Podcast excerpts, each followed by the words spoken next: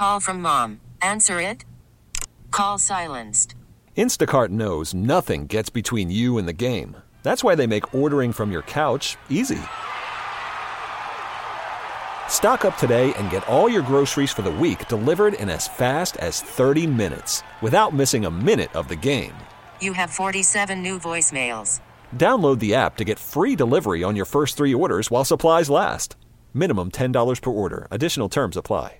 I'm Sandra, and I'm just the professional your small business was looking for. But you didn't hire me because you didn't use LinkedIn jobs. LinkedIn has professionals you can't find anywhere else, including those who aren't actively looking for a new job but might be open to the perfect role, like me.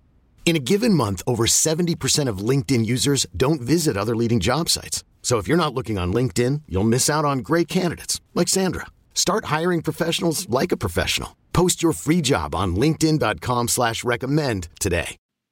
Episode number 26 of the Sal Sports and Stuff podcast. Gonna get right into it here with my special guest, Joe Goodberry. Now, Joe's been covering the Bengals for about 11, 12 years now, podcasting, a couple different platforms. He's decided to no longer do that. But I think his story about how he got into it, why he stayed into it in it, and why he's leaving now is super interesting. It's going to resonate with a lot of you. So we talk about a lot of that. We talk about Joe Burrow going to the Bengals now, where they could go with him at quarterback. And he is a Western New Yorker, even though he's a Bengals fan and has covered the Bengals and talked about them. So he's got a lot of thoughts on the Bills. We'll get into that as well. Really fascinating conversation with Joe Goodberry, who does a tremendous job. I think you're going to really like this one. Sal Sports and Stuff podcast, episode number 26. Here is Joe Goodberry. Joe, thanks for uh, doing this with me. I know that we've spoken before on WGR, but uh, you know your story as far as you know not podcasting anymore and kind of leaving the industry if you will in some capacity really resonated with me on a lot of different levels. So i wanted to get into that but also because i don't want to lose you man. I mean like you're such a good resource uh, for bengals stuff. I've really enjoyed your content so thanks Thank you very much, Sal. And uh, you, you know, uh, we'll get into the story, but I, th- that's the part that's uh, I didn't want to confuse people with. It's just I'm not going to do it in any official capacity anymore. So I'll still be around as a resource, and you know, I love football still, so I'm not leaving it completely. All right, so good. So you'll still be tweeting out your takes about the Bengals. Right? Sure. All right, we yeah. we can uh, look forward to that, of course, and you can find him on Twitter at Joe Goodberry. So um, let's talk about you know I listened to your your final podcast, if you will, your your farewell, you explaining, you know, why you were making this transition, and you you did a great job of going through the lineage of why you started, how you started, and you know how you ultimately ended. So, if you can, uh, just let's go back to that again and maybe revisit it here for me and my listeners, if you will. Uh, tell me what got you into wanting to podcast, what what time period this was, and how it all happened for you.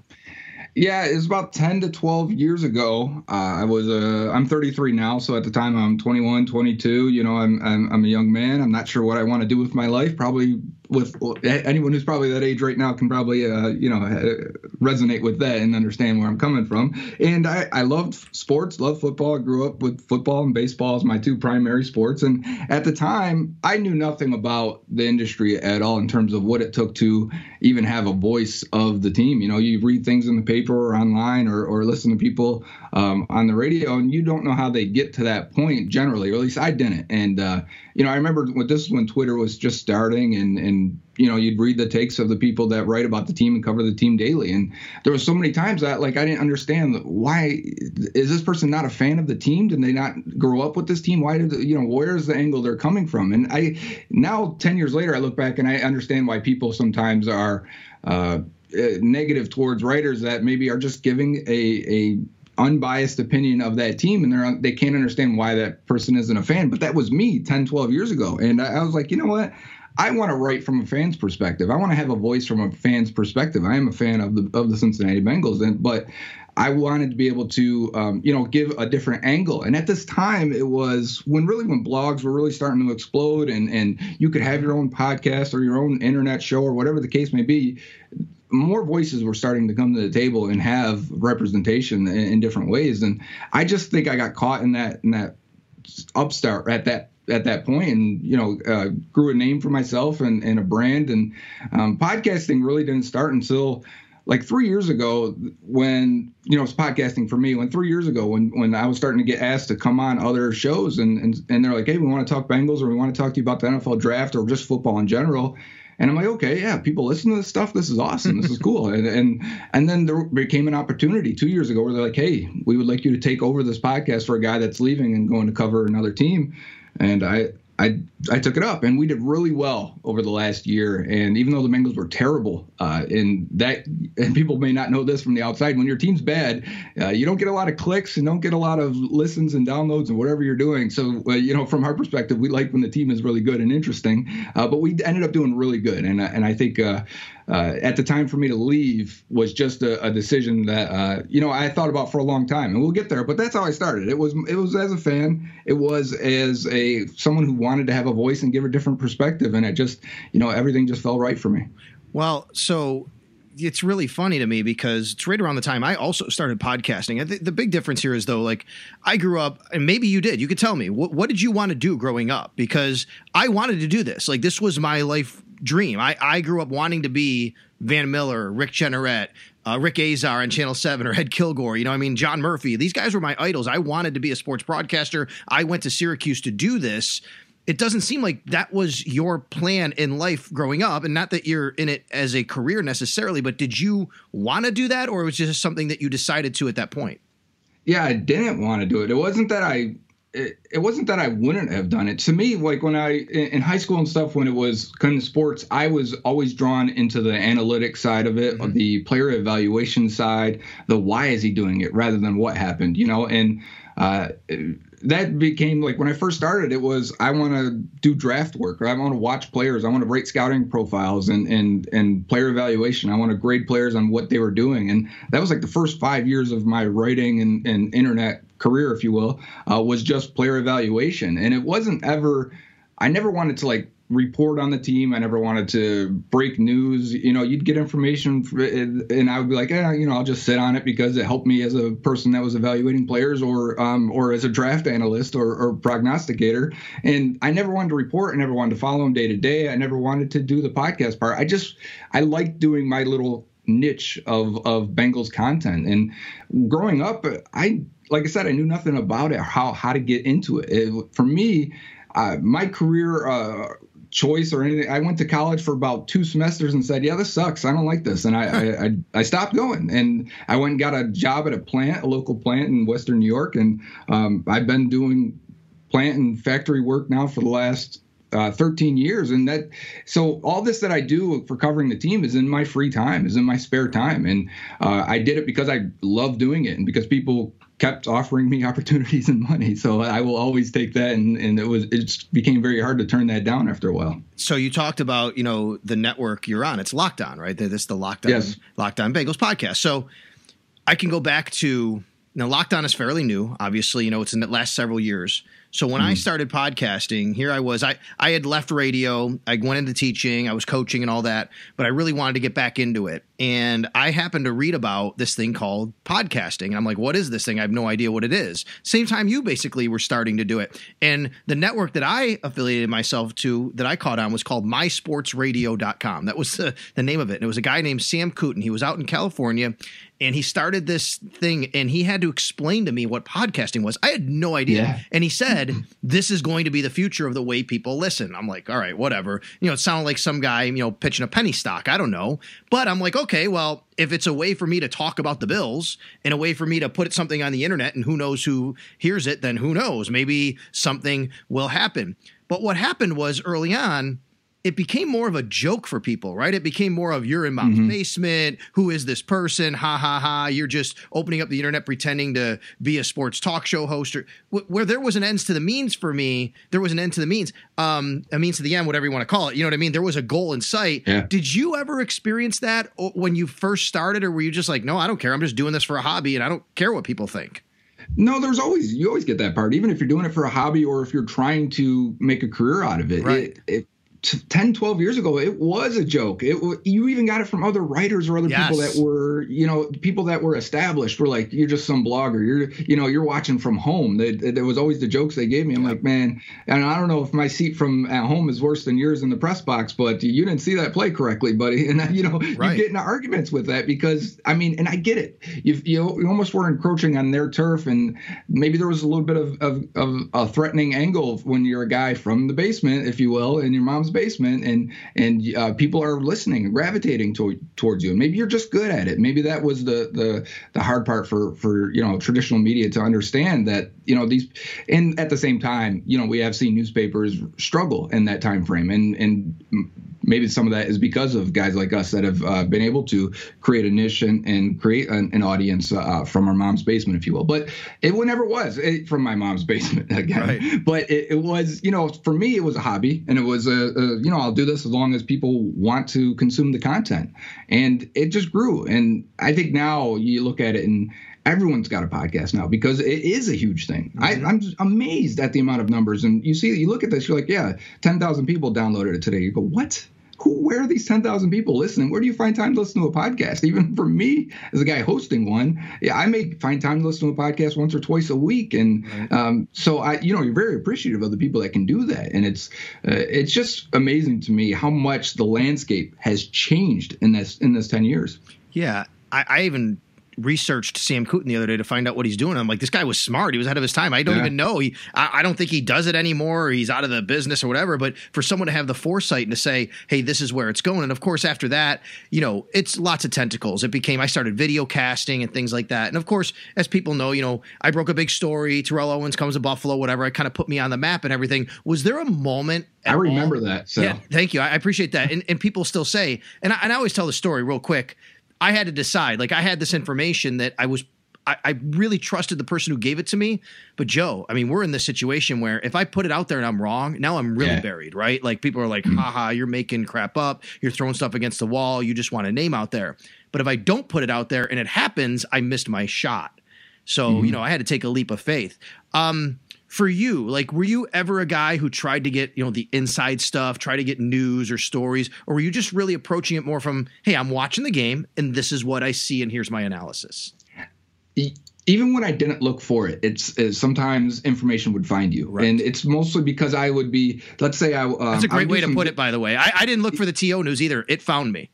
Right. It's it's weird how it happens. You've got so many different situations of how information gets to you, and, and like if, uh, one example of a time I'm watching or I'm um, I'm broadcasting uh, film review. Uh, you know, on on I'm streaming it on Twitch or something at the time, and and this was like three years ago, and I get a comment of no, you're wrong on this play. On uh, you know, and you get that all the time, so you don't right. think anything of it, and and then the guy starts like commenting more and more, and it's some random burner account name with a bunch of numbers, and you don't think anything of it. And then I get back on Twitter afterwards, and I've got DMs from a coach from the Bengals telling me breaking down the play for me, and it just starts a relationship. And then he starts, te- you know, sharing information with you because you see, he seems to be like, hey, you know what you're talking about, and they like, you know, and those guys like to That's talk awesome. sometimes. Yeah. And then it, be- it becomes, um, yeah, we really like this guy during the draft, or I don't really like that guy, and I never share that stuff. Sure. All what I did is I allowed it to um, maybe steer my analysis a little bit or my mm-hmm. projection. Like, oh yeah, the Bengals like this guy. You know, I think they could take him in the sixth round range. Now I've done my own evaluation, but knowing that they also like that guy doesn't hurt. You know, I, right. I, keep that to myself. It makes me a better analyst. So uh, you, because you're supposed to have two sources, you're supposed to have multiple sources if you can. You're supposed to back things up. So I never wanted, like you said, you don't want to wade into those waters if you have a little bit of uncertainty on it. And just one guy telling you something isn't enough information usually to go and run with it unless you like feel super confident like you did with the TO thing because it's not worth the risk. Yeah, I'm already coming from behind, uh, you know, being in the in the stance you are in the in the waters of all the media. You don't want to do that and don't want to risk your uh, entire reputation on something silly like that. Right. I think for me it was 06 because if I remember right, and I could be wrong, um, it was right when the Heat had won like their first title. Just for some reason, I remember mm. like that that particular time period. Uh, that just stands out. Like when I first started it, I remember like the Heat being on TV and winning. That would have been 05, 06. And then there was another like NFL show I did uh, with a guy named Johnny Vaughn, who actually passed away a few years ago. And he would do the Bears one, I would do the Bills one. We did an NFL one, and it was really cool. And then from there, it kind of grew. And they had all they had a wrestling one, you know, at mysportsradio.com. Just like Locked On, Lockdown has really grown because of this this. I mean, this yeah. is this has become big business. Can you kind of just um, maybe put in perspective like how quickly this has grown, how big of business this has become? Yeah, I mean, the last I've I've only gotten the numbers the last two years. You know, when I was with the company, and every year it's grown about 100 percent in in um, not only revenue but listens and downloads. And it, Google partnered up with us to you know every day they want for each team related information in a, in a five minute segment, a one minute segment that'll play. So like if you say to your Alexa, give me the news on the Bengals, we will play for you. It'll start playing our podcast. So like that's a huge thing, you know, once you get to that level. And uh, when you they've got a, a, show for every team, every sport, and it's a daily podcast. So they want you know you wake up in the morning, you're on your way to work, you're commuting, and you're going to get a new podcast, and that's the idea. So it's a grind, uh, but it has exploded. I mean, during the draft week, we were a top 15 podcast, sports podcast on iTunes, just the Locked On Bengals, and of course, it was a big week for us. So we had the number one pick, but at the same time, that's crazy. I mean, to even get that high for a, a, a network like that um, they have exploded. They've done a really good job. The the the formula and the plan is working, and I think they're you know it's going to be more of a household name as it keeps going. All right, so uh, Joe Goodberry, by the way, joining me here on the Sal Sports and Stuff podcast. So I go back to that time, and part of the reason I wanted to recall when I started doing it is so here are the Bills. They go on this 17 year playoff drought, as you know, mm-hmm. and you know, right at the time, they'd only been out of the playoffs like four or five years when I'd started doing the podcast. And then I do the podcast for a few years. I come back to Buffalo. I've been covering the Bills up and, you know, until they finally got to the playoffs a couple of years ago. Whether it was in podcast form or in professional media form at WGR, you know, that's a good 10, 11 years of my life. You, now, granted, the Bengals had made the playoffs, but – very similar for you. You've covered a team that has not had a lot of success. In fact, um, they have one of the longest droughts of not winning a playoff game in the entire mm-hmm. National Football League. So, what's it been like for you to kind of be on board here through all these really mostly thin times and not a lot of thick times? Yeah, it's going. It's 30 years now since the last playoff right. victory. So, um, you know, as like I said, I'm 33, so I can't remember one. You know, I, I, think I do, but I used to watch a lot of NFL films as a kid, so I can't tell if it's a real memory or not. But uh, yeah, it's you know how it is. It's a lot of second guessing. It's a lot of saying no, this player's good, and then the team doesn't sign him because how many games have they won with that guy, right? Stephon Gilmore type thing for you guys. Uh, you know, it, you get to the, a weird situation of for the Bengals, they have had really good teams. Marvin Lewis brought stability. So my my time of doing this was under Marvin Lewis, basically, where they were close enough to be competitive and be good enough and be interesting, but falling short of the ultimate goal and really looking like a top tier team or some something that would be respected nationally. Uh, so it was always a weird balance of never knowing if eight and eight was the goal or if you know they're actually pushing for it and trying for it. Because as, an organization, they were always came up they always came up short when in, ter- in terms of spending money or uh, acquiring free agents or being aggressive or really maximizing the team. I mean, they went to the playoffs five straight years from 2011 to 2015 and they rolled over like 10 to 12 million dollars in cap space every year. You're like man when are you guys going to go for this? When are you going to spend that money and really bring in some free agents? And they never really did. And then that all falls apart the last few years and, and you know they let marvin go and, and try and start over new with zac taylor and now joe burrow. So it was a situation where you're always defending sometimes to the national media or the national perspective of no, they're a little bit better, or this guy Carlos Dunlap is really good. He just doesn't, you know, you guys aren't really hearing about him. To Bengals fans of saying, hey, hang on now, guys, they're not that good. So it's a weird balance. Yeah, no doubt about it. You look over their Pro Football Reference page, and it just stands out at you. Lost wild card, lost wild card, lost wild card, lost wild card, lost wild card. Five years in a row. Uh, a couple years before that, lost wild card. Go mm-hmm. back to 05 was uh, the first time they made the playoffs in a long time. 1990, of course, uh, the last time they'd won that playoff game. Um, so as you're thinking about the transition here and coming up in Joe Burrow, uh, I want to get into the parallels between you know the Bengals transition and your your transition as well. So you now are exiting at a time where I would say a lot of Bengals fans would say, "Hey man, what are you doing? Like we got this great quarterback coming in, yeah. the number 1 pick. How could you how could you leave now?" Tell me about the decision to exit, you know, doing what you're doing and, and why you're doing it now yeah, those coincide. They really do. Uh, there was a lot of time for me, um, especially in like 2012, 13, 14. The Bengals were good. They're making the playoffs. Uh, but at that time, I'm like, yeah, you know, guys, I'm not sure Andy Dalton's that good. It was, it was a weird thing when you got a young quarterback and your team is going to the playoffs. Sal, you probably have experienced this now, um, where it's like, okay, the quarterback is good enough to get you there, but I'm starting to have concerns if he's ever going to take that next step that's required to beat these elite quarterbacks in the playoffs. And it, a lot of my analysis centered on defending my opinion that I'm not sure Andy Dalton is an elite quarterback. Because when, you know, in year two, year three, if the guy is putting up two to one touchdown ratio and 65% completions, fans are pretty happy and you're going to the playoffs. Uh, so it's hard to criticize a guy at that point and show film or data that says, you know, there may be some things here to, to concern us. And so a lot of my um, reputation has been on evaluating quarterbacks and saying at a few key, key times that, you know, the Bengals should probably draft a quarterback here, uh, whether it be 2017 when they draft John Ross and pass on Pat Mahomes and Deshaun Watson. I'm sure you've discussed that draft and that decision a bunch in your um, last few years here too. Mm-hmm. But you know, there's there's been years where it's been like, guys, they should probably take a quarterback. They should probably take a quarterback. They should probably take one. They should, you know, th- how about this guy? How about this guy? And that was me and and um, it, at first there was a lot of people like, you know, Joe, you got to give Andy Dalton a chance, and then it became, you know, I think you're right, and this team probably should finally, you know, make a decision here and and, and stop settling for just being good enough.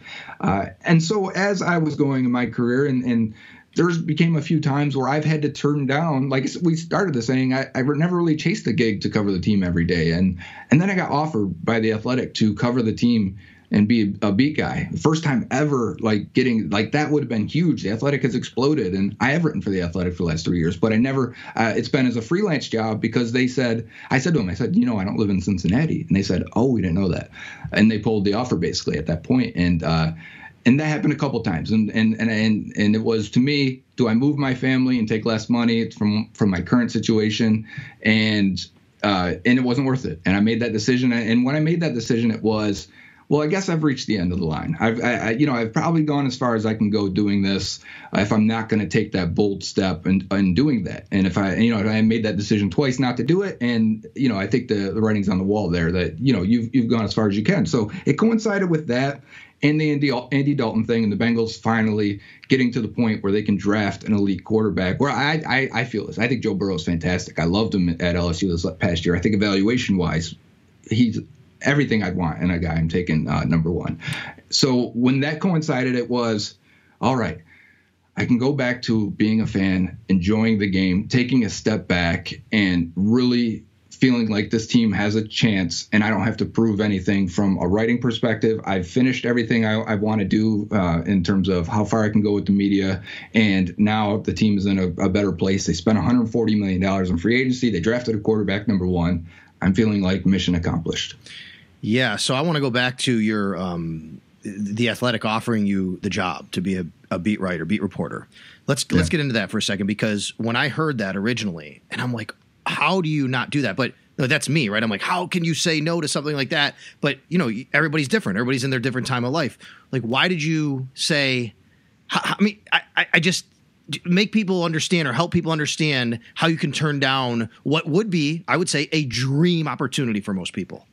Yeah. Um, at that time, I just I was a year into a new job here on Western New York.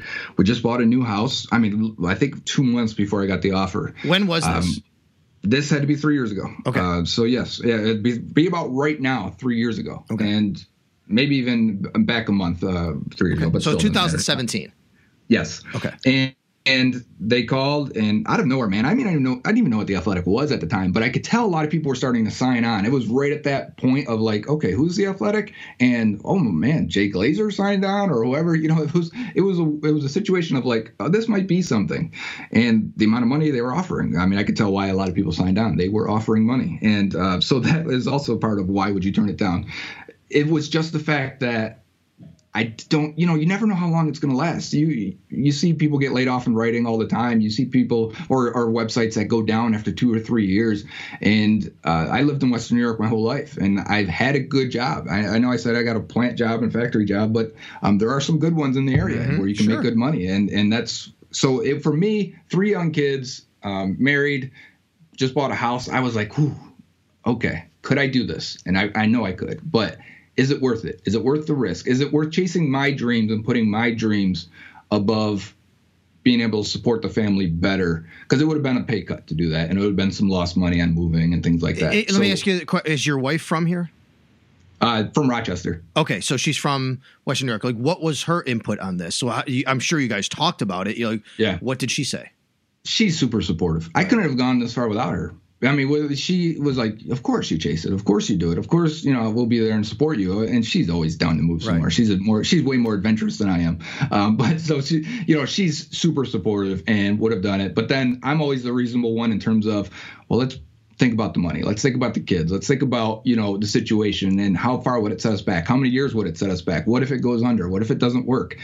Uh, and that was my mind mindset. And I thought, well, they're still it's not like they're pulling the offer completely it was well you can still write for us and, and be a, um, a freelance writer but it was a salary position so it really wasn't even freelance it was decent money at the time it was. I'll say it was $2300 a month to write five articles a month and i'm like i could do that no problem right. and, and, and still make my money at home and, and, and do what i'm doing so i was like you know that's the alternative it wasn't tur- turn it down completely and not make any money. It was you can still make money and just have to turn down the dream opportunity.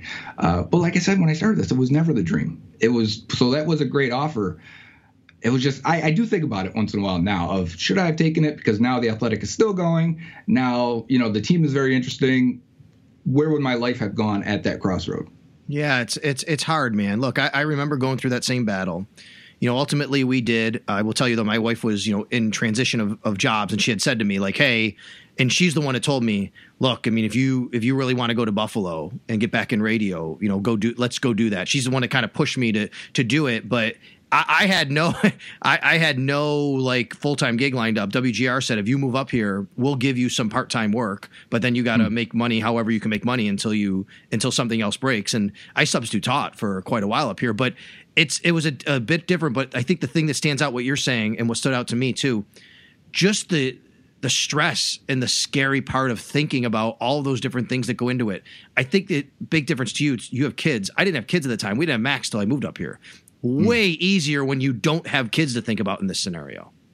For sure. And part of the reason it's it's funny too because when you when you have kids you kind of start thinking about their futures yes. more than yours. For that 20 years, you had that, right? If you if you live 70 years, 20 of them are with your kids. You kind of got to focus on them on that time period. I mean, yep. you got your career, you've got to live your life too, but your kids are there for a short period of time. It goes fast. Um, my son's already 10, and so 11 years ago, when I was really thinking about this and found out my wife was pregnant, that drove me to do it because I wasn't making that much money at the time. And at the time, I was like, you know, it's now or never, Joe. You need to go and if you want to chase this, chase it now uh, because it's only going to get harder once they get older and you're taking time from them uh, to do two, three, four. I, I, got paid from five different places last mm-hmm. year trying to do this, whether it was podcasting. Um, it, I, I, do an advisement with a, a sports betting place uh, every Friday where they call and ask about the Bengals for 15 minutes and they pay me. There's little stuff like that. I was always okay. I'll take the money because I'm thinking of the family and the kids. And, you know, I, I didn't grow up with a lot. So for me, if someone's going to offer you to do something and it's easy to do, which talking about football for me always is, uh, you take it and you do it. Yeah, no doubt about it. Uh, I, uh, I used to joke all the time. I felt really bad for my accountant every year because I would have a radio income, a TV station here, uh, writing something there, substitute teaching on the side. It was pretty crazy. So I totally get that. So now that, um, now that you can sit back, you can analyze everything that they have done. You can go forward and, you know, give your analysis both as a fan and come on shows shows like this, let's talk about Joe Burrow. I want to tell you something I heard Carson Palmer say, and you tell me if you think that's fair, not fair, or how it might impact Joe Burrow. And what okay. he said was, he said he didn't really realize you know what it was like to be in an organization that truly put all their resources into trying to win a championship until he left Cincinnati and went to Arizona. Is that fair? And does that mean anything bad for Joe Burrow? It's fair. Uh, you this is a, a, comment you get from a lot of people that leave Cincinnati, uh, even all-time greats that have the utmost respect for the organization. I mean, we had Willie Anderson on the podcast recently, and he went to the Ravens afterwards, and he goes, as soon as he stepped in, it was like, whoa, this is different. They're mm-hmm. actually trying to win. I didn't know that this that there was a difference until he stepped foot in, uh, in Baltimore, and so I think it's fair. And I, I think when Carson Palmer says that they didn't put all of their resources into winning. Um, they're a family-run organization. I mean, they're owned they're by the Brown family that has, you know, comes from the legend Paul Brown, and you know they don't have money coming in from oil or, or another business or whatever the case may be. They're not these, you know, multi-billionaires with unlimited resources. So the way they handled it, and that's not to put excuses on them. I think you, for me, the competitive drive is you you try and win and use all resources available to do it. Uh, but they never have, and they've got the smalling, smallest scouting department in the NFL by far. Uh, if you go look at their webpage, they have two scouts listed, and that's it. You look at their Ravens; they've got 28 people in their scouting department. So you, you kind of wonder if there are um, shortcomings coming that way. But I do think there is has been some modernization since 2003 when Carson Palmer came in. And the 90s were a dark age for the Bengals. Uh, even early 2000s, they were still finding their footing. Marvin Lewis came in, and while he got some leeway, he, he got some of the power taken from Mike Brown over the 15 year period. It was very incremental and very slow. And then Carson Palmer was gone after 2010. And I think more, and then they go to five straight playoffs after that, after Palmer left. And Duke Tobin, who's come up with the organization since I think he's been with, with, the organization since 2001. He's now their de facto GM, player personnel, or director of player personnel, and he's grown into that role more and more and more. And you can tell the way they drafted is different. The way they approach free agency was different. I got to talk to him down at the Senior Bowl, uh, have a conversation with him, and you can tell that they're modernizing through him. He's really directing and pulling strings back there as Mike Brown's getting older and the organization's starting to, to see things a little differently. And then they spent a lot of money this year in free agency for the first time really in a long time. Biggest splashes they've ever went out went out and gotten guys like uh, DJ Reader and, and Vonn Bell uh, and a few others and, and Trae Waynes. And you know you feel like wow okay so if they're going to use that part of their that that resource, maybe they are onto different things. So it is fair to say, from Palmer's perspective, 2003 when he came in, probably a much different organization, just in that you know 17 years of age from Mike Brown and and and really taking a step back and and now he's in his mid 80s to uh, where he was at the time, really controlling the team and, and overseeing everything. Yeah, and you know, by the way, I do know that Palmer went to the Raiders for a couple years, but he was speaking of you know specifically when he went to the Cardinals. Yeah, so just so everybody knows, I know he didn't go directly from Cincinnati to Arizona, but he was talking about that uh, wherever I read it or heard it. It was a little while ago. Um, you know, and then you have the Bengals here, who uh, the way another uh, media member may have uh, said it recently. I was listening to one of the national shows, and they said, you know, they're this team that generally they they just take their draft picks, they you know have what they have, and they hope to hit on a few guys. But you're right, I think it looks like a seed change a little bit in some of the money they're starting to spend. Um, they've never been a team that really has pumped a ton of money into bringing in free agents. It looks like they're trying to surround Joe Burrow a little bit here. But what would scare me is that is, hey, you know, are they happy with hey we got the number one pick. He's going to sell tickets. We think he's really good. And you know whatever we get from him we get from him. And we're going to we're going to help him a little bit but we're not really you know we're here to make some money and stuff like that. And would that be something that's hindering a guy like Joe Burrow? Do you think he has everything he needs to succeed in Cincinnati the way they're currently constructed that is tough to say. I mean, there's not enough evidence for me to feel confident. I mean, one off season of them spending money uh, is great, but mm-hmm. it's not enough. I mean, there's going to be a point, and here's the point where it happened for the Bengals when they got to, you know, 2011. Andy Dalton and AJ Green are rookies. There's a lot of people thought that they would be in running for Andrew Luck the following year in 2012, and they go nine and seven and make the playoffs with those guys being rookies yeah. and carrying this team. And all of a sudden, they dr- hit on their drafts like 2011, 2012, 2013. And next thing you know, people are saying, man, the Bengals and the 49ers maybe have the two most talented rosters in the league. And this is like 2013 14. 49ers made it to the Super Bowl then with uh, Colin Kaepernick, uh, you know, a couple years in that range, or one year in that range, a couple years after. But uh, it, it, they came to a point where you have to decide are you going to jump through that Super Bowl window, or are you just happy with it being open and rolling the dice? I remember a quote from Mike Brown that really stuck out to me. Uh, he said, uh, one of these years this the ball's going to bounce our way in the playoffs. We just got to keep getting there. And I hated that. I was like, oh my god, that's not the way to approach it. That is, mm-hmm. the ball's just going to bounce your way. What four times in a row in four straight games in the playoffs in the Super Bowl? No, that's not going to happen. Actually, you better build a championship roster and team if you want to actually, you know, beat the the, the Patriots or the Steelers or whoever's in the, the playoffs at the time. Um, so they got to that point of deciding do we maximize this roster? Do we maximize this cap, especially with a quarterback on a rookie deal at that point? And they did not. Like I said, they're rolling over cap space. And I hated it at the time. And I was calling it out at the time of guys, they're not doing enough. I know they're making the playoffs, but they're not doing enough to get over the hump. So they're going to get to that point again, hopefully, right? If Joe Burrow's good, if the team is good, and I do think the team is far more talented than a 2 and 14 record would say. I mean, if AJ Green can come back and be healthy, and I know he's over on the other side of 30, and typically those guys aren't great still, but he doesn't have to be anymore because Tyler Boyd is one of the best slot receivers in the league.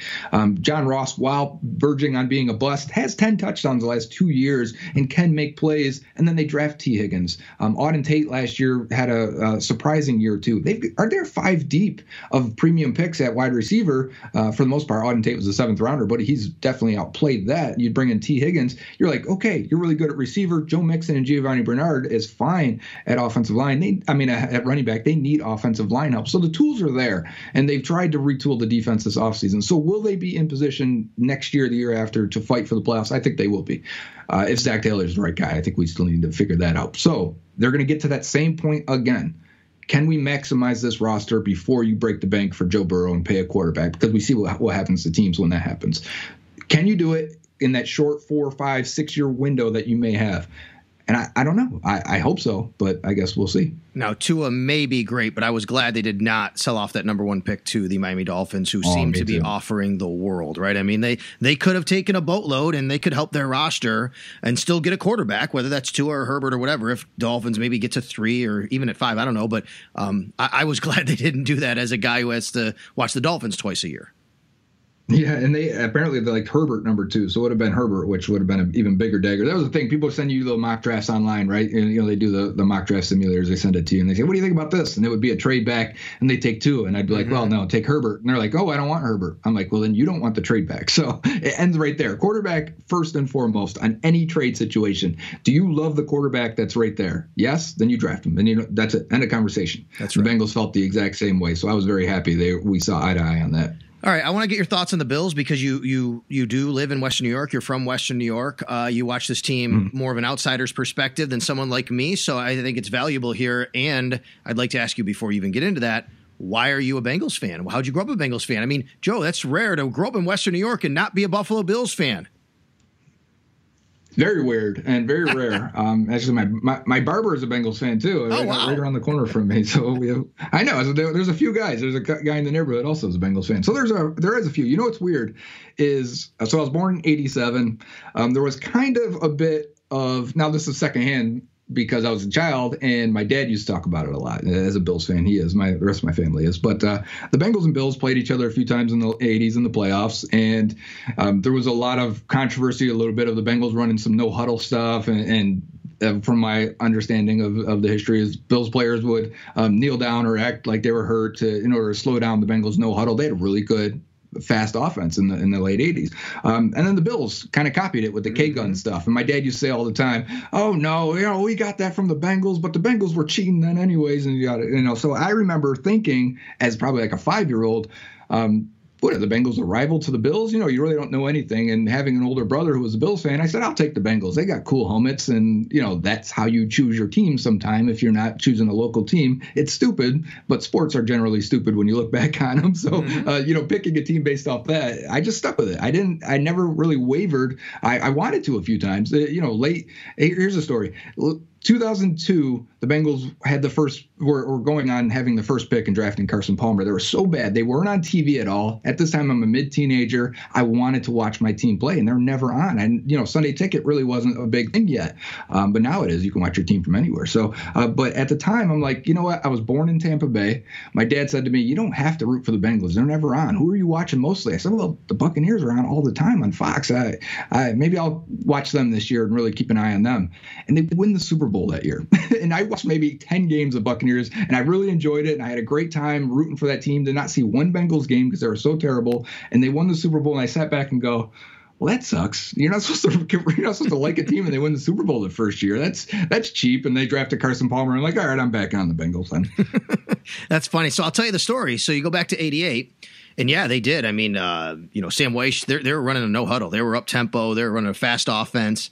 And yep, there were there were teams in the league that that would happen, where teams would allegedly have guys like sit down, fake an injury, whatever, to slow them down. So they get to the playoffs that year, and the Bills basically complained to the league that they weren't giving like defenses enough time to substitute or something like that. Whatever the complaint was by Marv Levy, the league basically told the Bengals like, you can't do that Like you have to slow mm-hmm. down or something. And it became a really big deal. And of course, they go to the AFC Championship game. Derrick Burroughs has a horrible penalty, gets kicked out of the game. The Bengals wind up winning 21 to 10. They were the better team anyway. Ickey Woods, you know, that was his time period. What I remember about that year though in 88 was they get to the finale.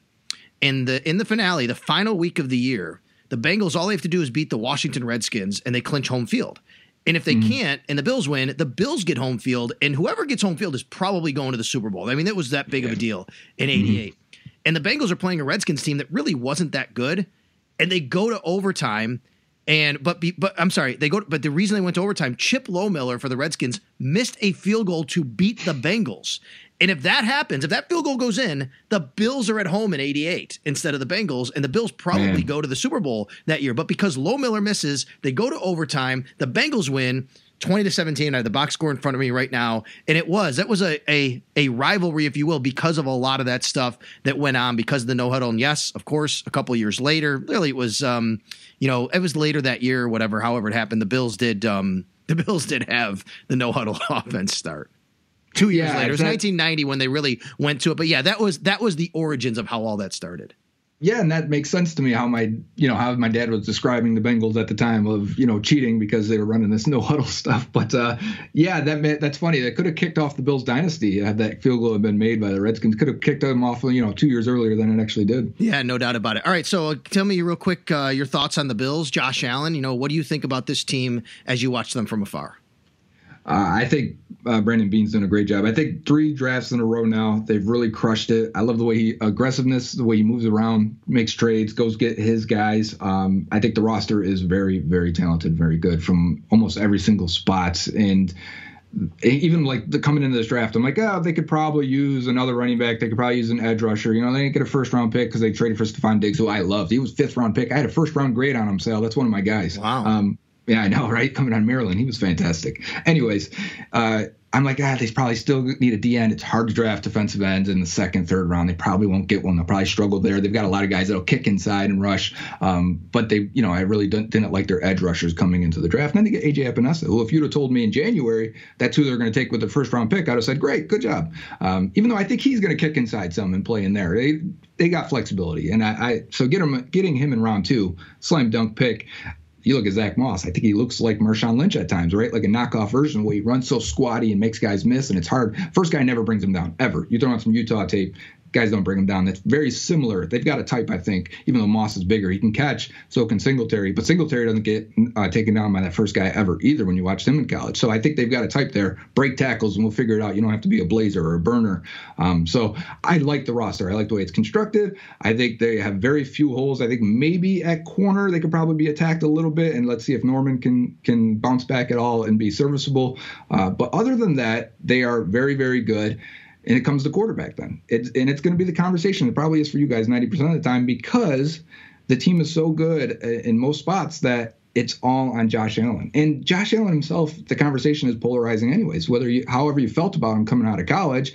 And I wasn't a fan because of the inaccuracies, because of the inconsistencies. But you're playing at a small school like that. It's kind of like my, uh, my, at the end of the day, I had the same thing as everyone else was. He's a little too inconsistent, a little too inaccurate but God, he makes some beautiful throws and plays, and he's athletic. Um, but then you came to, but why is he inconsistent and inaccurate? He's not. He's not dumb. He's not, you know, um, a guy who is like a uh, an athlete more than a, a football player. You kind of go, well, he's he's just kind of disjointed his upper half and lower half. Sometimes he's throwing with his feet off base or off platform. Sometimes he's not, you know, even turned the right way, and and he's throwing it. Sometimes pressure deals with he deals with pressure in different ways, um, and talent around him, you start to come to those things of, okay, he's trying to play hero ball a little bit too much and, and just backyard football in it a little bit. So maybe with some coaching, he can be better. But typically, those guys don't get drastically better in the NFL. That's at least always the opinion I held. But recently, we've seen these high upside quarterbacks quarterback is a long conversation for me because you look at the, the league and a 93 quarterback rating is the average now in the NFL. I mean, quarterback has never been played at this level before ever, and it's only going up. So who are the difference makers now in, at, at quarterback? It's the guys that can create plays, the guys that can go off script, uh, second reactions, and make something happen when the defense calls a good play.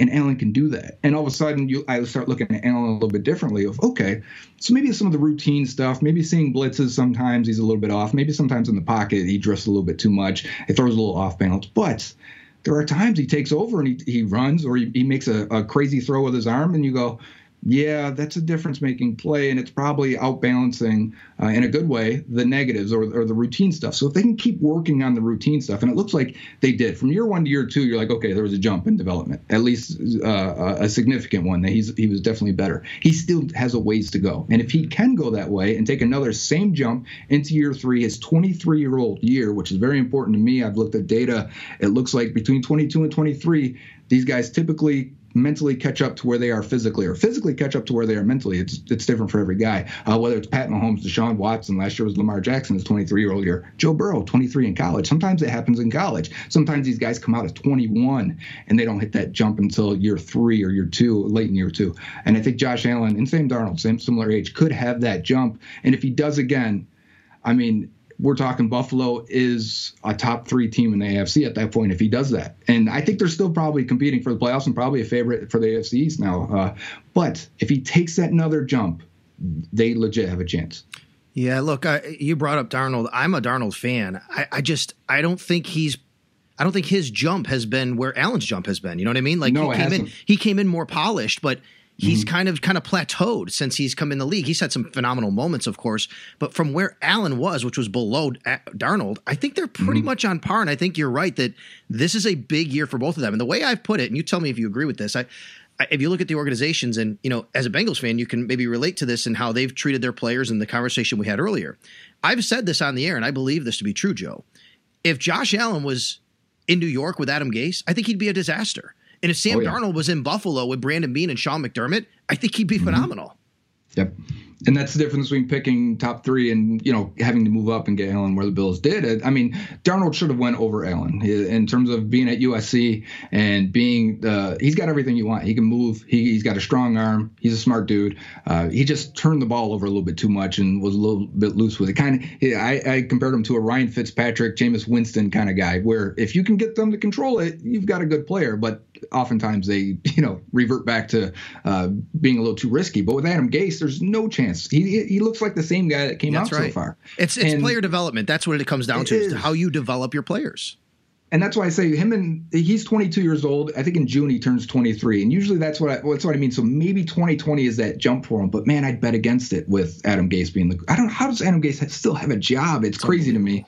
And so if he doesn't hit that jump, they've just wasted a young prime pick at quarterback. And sometimes that's how it happens. There's been guys you've liked that have succeeded because the situation. I look at the Jets and say, you know, the offensive line's bad, the receivers are bad, and Adam Gase is a joke. You guys are killing Sam Darnold, and you're going to ruin your chances. Where I look at Buffalo and I go, they've signed seven offensive linemen last free agency last year. Uh, they've signed two receivers. They they trade a first for a receiver. They draft two running backs. They're doing what you're supposed to do. They've got three years of the same coordinator. Um, Allen's taken incremental jumps each time. Now, if he takes the 23 year old jump this year, like I said, I, I really think uh, they'll be really good. But if not, that's the other part, right? What if he doesn't take that jump?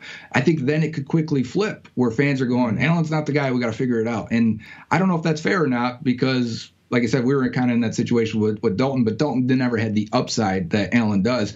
I feel like I'd still want to give Allen two more years of, okay, can he do it? But a lot of teams get in that situation, right? After year three or four, where they're like, do we pay this guy the record breaking deal, the big money? You got to take the fifth year option too. You got to make it after that yeah. third year, which is a big deal. Like look at Trubisky and, and what happened there. I hate that the fifth year option has to be done after year three. I mean, I, I, typically you've got a good idea after year three, but sometimes guys like Allen who are developmental all the way, you know that as soon as you're making the pick. You're you're not sure after year three sometimes, and to pick up that option or not I mean, imagine if you're the player, right, and the team does not pick your option up after year three. Like, man, well, they don't believe in me. They don't. They don't like me. Don't, the trust isn't there. I mean, what what is the situation from the player's perspective? You almost never see that guy resign, even if Shaq Lawson has that year four that you'd be happy with and would keep him. It's you already kind of made that decision in year three. Joe, this was really good, man. I really appreciate it, and um, I kept you quite a quite a while, so I appreciate your time today. Uh, I know you're not going away forever. We're gonna miss your coverage in a professional, like I guess, um, a format that's you know just I don't know how to describe it. You know, what I mean, you're going to be out, yeah. you're going to be doing your your whole thing. It's still professional, but probably the wrong word to use. But we're going to be missing it in uh, in that capacity. But I know you're still going to be out there giving people's people Bengals content. So if you have anything you want to plug, go right ahead right now. You could do that. Your Twitter, whatever that is. Yeah, and I never felt like a professional, Sal. I was always just kind of doing it from a fan's perspective, so I appreciate that. I, uh, you know, that to see, even say it's semi-professional, it's a professional setting. Yeah. You're right. You're, you're but, a pro. Yeah. You're a pro. At what you do. We're not going to see it in the same format, but we're still going to see you around and, and listen to you, and I, and I'm still looking forward to that but Twitter is the place. I mean, I'm always down for a conversation with anyone. I mean, I've got fans of other teams that, that follow me and, and conversate with, you know, especially a lot of Bills fans that, that do follow me. So I can I can talk pretty much every team and have a good time in football and sports in general. So find me on Twitter at Joe Goodberry, just the way it sounds. Thanks, Joe. I appreciate you doing this today. Thank you, Sal. Okay, picture this. It's Friday afternoon when a thought hits you.